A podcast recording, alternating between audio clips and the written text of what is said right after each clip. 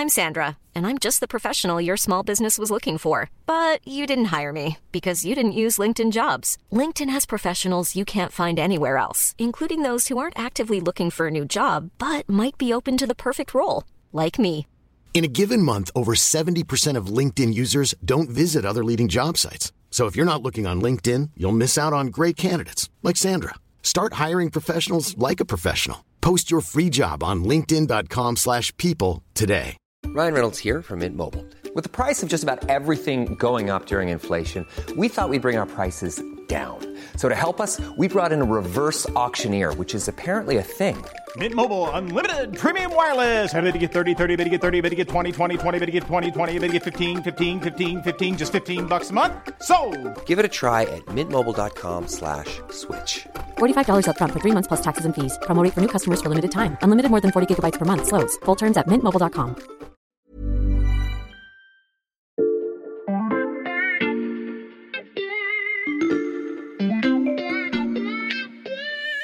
Salut, c'est Xavier Yvon. Cette semaine, dans la loupe, je vous propose d'écouter ou de réécouter notre série sur l'histoire de l'Ukraine présentée par Margot Lanuzel.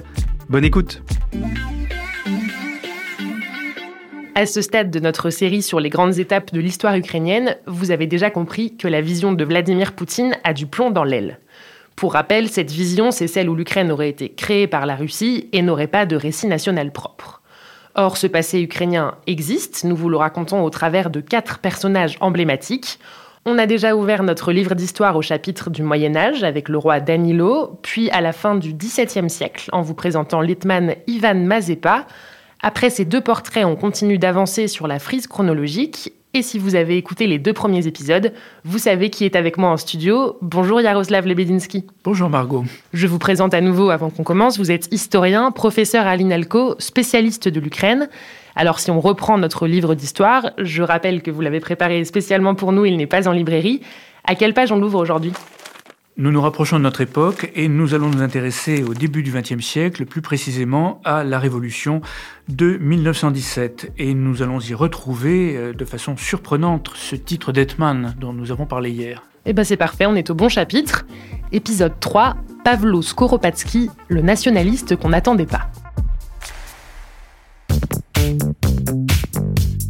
Nos auditeurs commencent à avoir l'habitude, notre livre d'histoire est ouvert et sur la première page, je vois une photo en noir et blanc de notre personnage du jour, Pavlo Skoropadsky. Est-ce que vous pouvez nous le décrire? Grand, mince, euh, le cheveu rare avec une petite moustache, en uniforme, euh, l'un de ces uniformes caucasiens qui étaient très populaires euh, à la fin de l'Empire russe et pendant la, guerre civile, avec euh, un poignard à la ceinture et euh, la croix de Saint-Georges, l'ordre impérial russe, sur la poitrine. Et je crois savoir que notre personnage du jour a un lien avec Ivan Mazepa dont on a parlé hier. Oui, car euh, un membre de sa famille, Ivan Skoropadsky, avait été choisi par euh, le tsar Pierre Ier en 1708 en remplacement de Mazepa, qui s'était donc rallié aux Suédois. Et il a été hetman de 1708 à 1722. La famille Skoropadsky était donc d'origine cosaque, elle descendait en fait d'un simple cosaque, elle avait été anoblie, elle était richissime, elle possédait de grandes propriétés en Ukraine, et elle était parfaitement intégrée au système impérial russe, tout en conservant une espèce de lien sentimental et culturel avec la petite Russie. Et donc plus d'un siècle plus tard, c'est dans cette famille que naît Pavlo Skoropadsky. Il est né en 1873, il a commencé à 20 ans une carrière militaire qui a été assez brillante, il a servi durant la guerre russo-japonaise, il a ensuite été en 1905 aide de camp de l'empereur Nicolas II.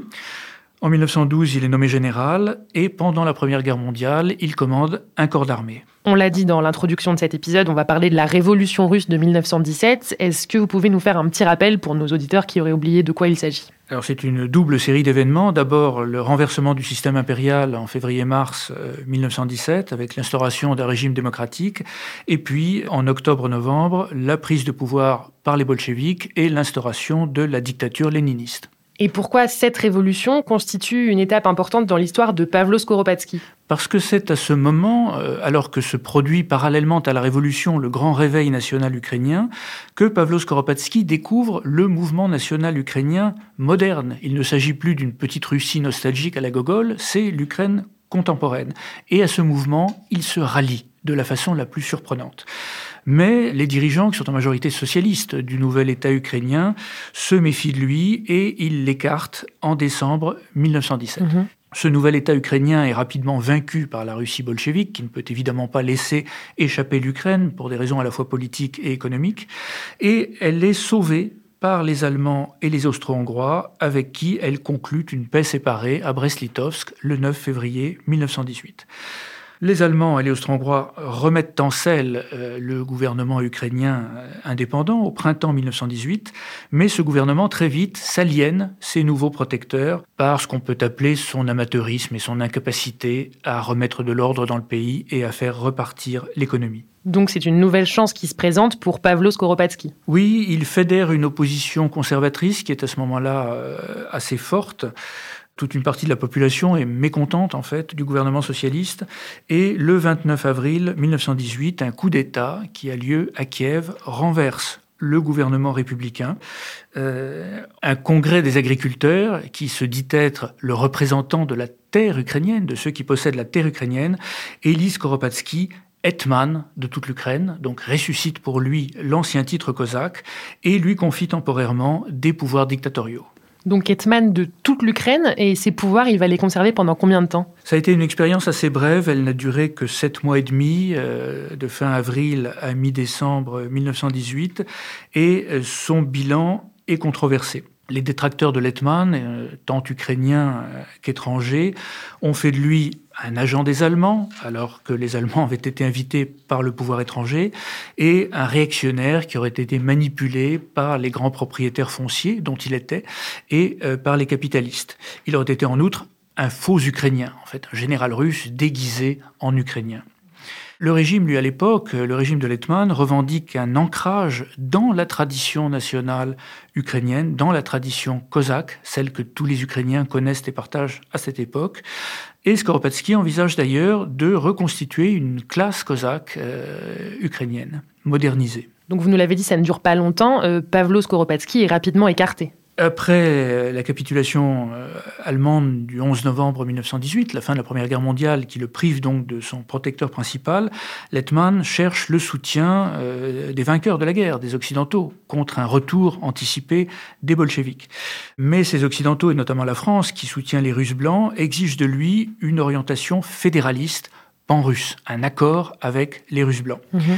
Euh, Skoropadsky euh, publie le 14 novembre 1918 une déclaration d'intention très floue en ce sens, évoquant une future fédération. Ça ne change rien au statut international de l'État ukrainien, mais cela sert de prétexte à un soulèvement qui était préparé de longue date par l'opposition socialiste. Et après une, brève guerre civile d'un mois et euh, une proclamation de neutralité du côté allemand, Letman Skoropadsky doit démissionner et s'exiler le 14 décembre 1918. Il démissionne, mais il parvient à garder une forme d'influence. Alors son départ a ouvert une période de chaos épouvantable euh, en Ukraine qui ne s'est achevée qu'en 1921 avec la victoire euh, des bolcheviks, une période de guerre de tous contre tous, indépendantistes ukrainiens, russes blancs, bolcheviks, polonais, etc. Skoropadsky, lui, euh, s'est exilé en Allemagne où il dirige ce qu'on pourrait appeler l'aile conservatrice du mouvement national ukrainien, l'aile hetmaniste, qui évolue progressivement en exil vers un concept de monarchie euh, parlementaire ukrainienne. Et il meurt en avril 1945, à la fin euh, de la Seconde Guerre mondiale, lors d'un bombardement américain en Bavière. Ainsi s'achève donc l'histoire de cet homme rallié à la cause nationaliste alors que rien ne l'y prédestinait, on l'a bien compris. Et vous allez l'entendre, d'autres vont suivre ce parcours.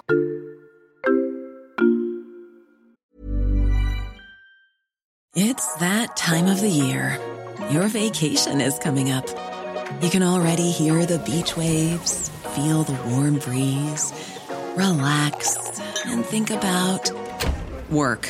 You really, really want it all to work out while you're away.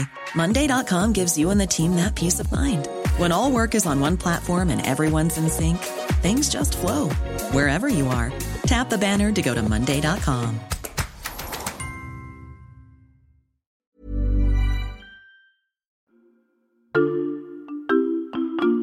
Vous l'avez dit, Yaroslav Lebedinsky, cet Hetman de toute l'Ukraine a divisé quand il était à la tête du pays. Il a ensuite été écarté du pouvoir. Finalement, quelle trace a-t-il laissé dans l'histoire de l'Ukraine? J'ai évoqué les critiques qui lui ont été euh, adressées. Du côté ukrainien, aujourd'hui, les historiens et certains hommes politiques actuels insistent plutôt sur l'œuvre tout à fait extraordinaire qui a été réalisée en très peu de temps. C'est-à-dire? C'est-à-dire que euh, Skoropadsky a obtenu la stabilisation économique du pays, il a présidé à la création d'institutions administratives, diplomatiques, militaires avec une armée, judiciaire, financière, et j'insiste beaucoup là-dessus, culturelles et pédagogiques, car ces questions, à l'époque, ont une grande importance pour l'affirmation euh, de l'identité ukrainienne.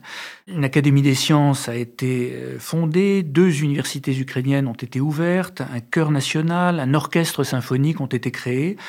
Donc une œuvre véritablement remarquable dans ces délais. Donc Pavlo Skoropadsky a marqué son époque politiquement et culturellement. Est-ce qu'aujourd'hui ça reste un personnage controversé? Les controverses subsistent et d'ailleurs c'est très bien, c'est l'essence même de l'histoire, mais il a connu euh, durant les dernières décennies une réhabilitation assez complète euh, en Ukraine. Une loi de 2015 le range d'ailleurs parmi les combattants pour l'indépendance de l'Ukraine au XXe siècle, dont il y a bien entendu une, une longue liste. Et ce qui est intéressant, c'est qu'il a été cité comme un modèle fréquemment par deux présidents euh, ukrainiens, euh, Viktor Yushchenko, qui a présidé de 2005 à 2010, et Petro Poroshenko, président donc entre 2014 et 2019. Donc Pavlo Skoropadsky est réhabilité et son évolution d'un milieu très éloigné de la politique jusqu'aux plus hautes sphères du pouvoir en a inspiré d'autres. Je pense notamment à l'actuel président ukrainien Volodymyr Zelensky. On peut citer euh, Zelensky, bien sûr. On pourrait citer aussi euh, Yulia Tymoshenko, ancien Premier ministre, qui a eu un parcours assez, assez parallèle. Euh, et si Skoropadsky fascine aujourd'hui les Ukrainiens, c'est à cause donc de cette œuvre de construction étatique, mais aussi à cause de ce ralliement, de cette cause ukrainienne, de cette idée ukrainienne qui attire parfois les partisans les plus surprenants et on pourrait parler d'une espèce de syndrome de Skoropadsky. Le syndrome de Skoropadsky, c'est pas facile à dire, mais c'est passionnant. Merci beaucoup pour ce troisième portrait, Yaroslav Lebedinsky. Merci et à demain. Demain, on se retrouve donc pour notre dernier épisode. On avancera un tout petit peu dans l'histoire. Et l'on reparlera de rapports euh, ukraino-allemands et d'un personnage très instrumentalisé par la Russie de Vladimir Poutine. Après trois épisodes, vous faites le teasing vous-même, c'est parfait. Je rappelle à nos auditeurs que ces quatre récits sont à retrouver dès aujourd'hui en kiosque dans un numéro de l'Express spécial Ukraine. Six mois après le début de l'offensive russe et à l'occasion de la fête de l'indépendance nationale ukrainienne, tous les articles et les rubriques du magazine sont consacrés au peuple ukrainien et ils sont également disponibles sur notre site internet l'express.fr. Si ce podcast vous a plu, vous pouvez nous laisser des commentaires et des étoiles et vous abonner à la loupe pour ne pas rater la suite. Cet épisode a été fabriqué avec Charlotte Barris, Jules Cro et Mathias Pengili.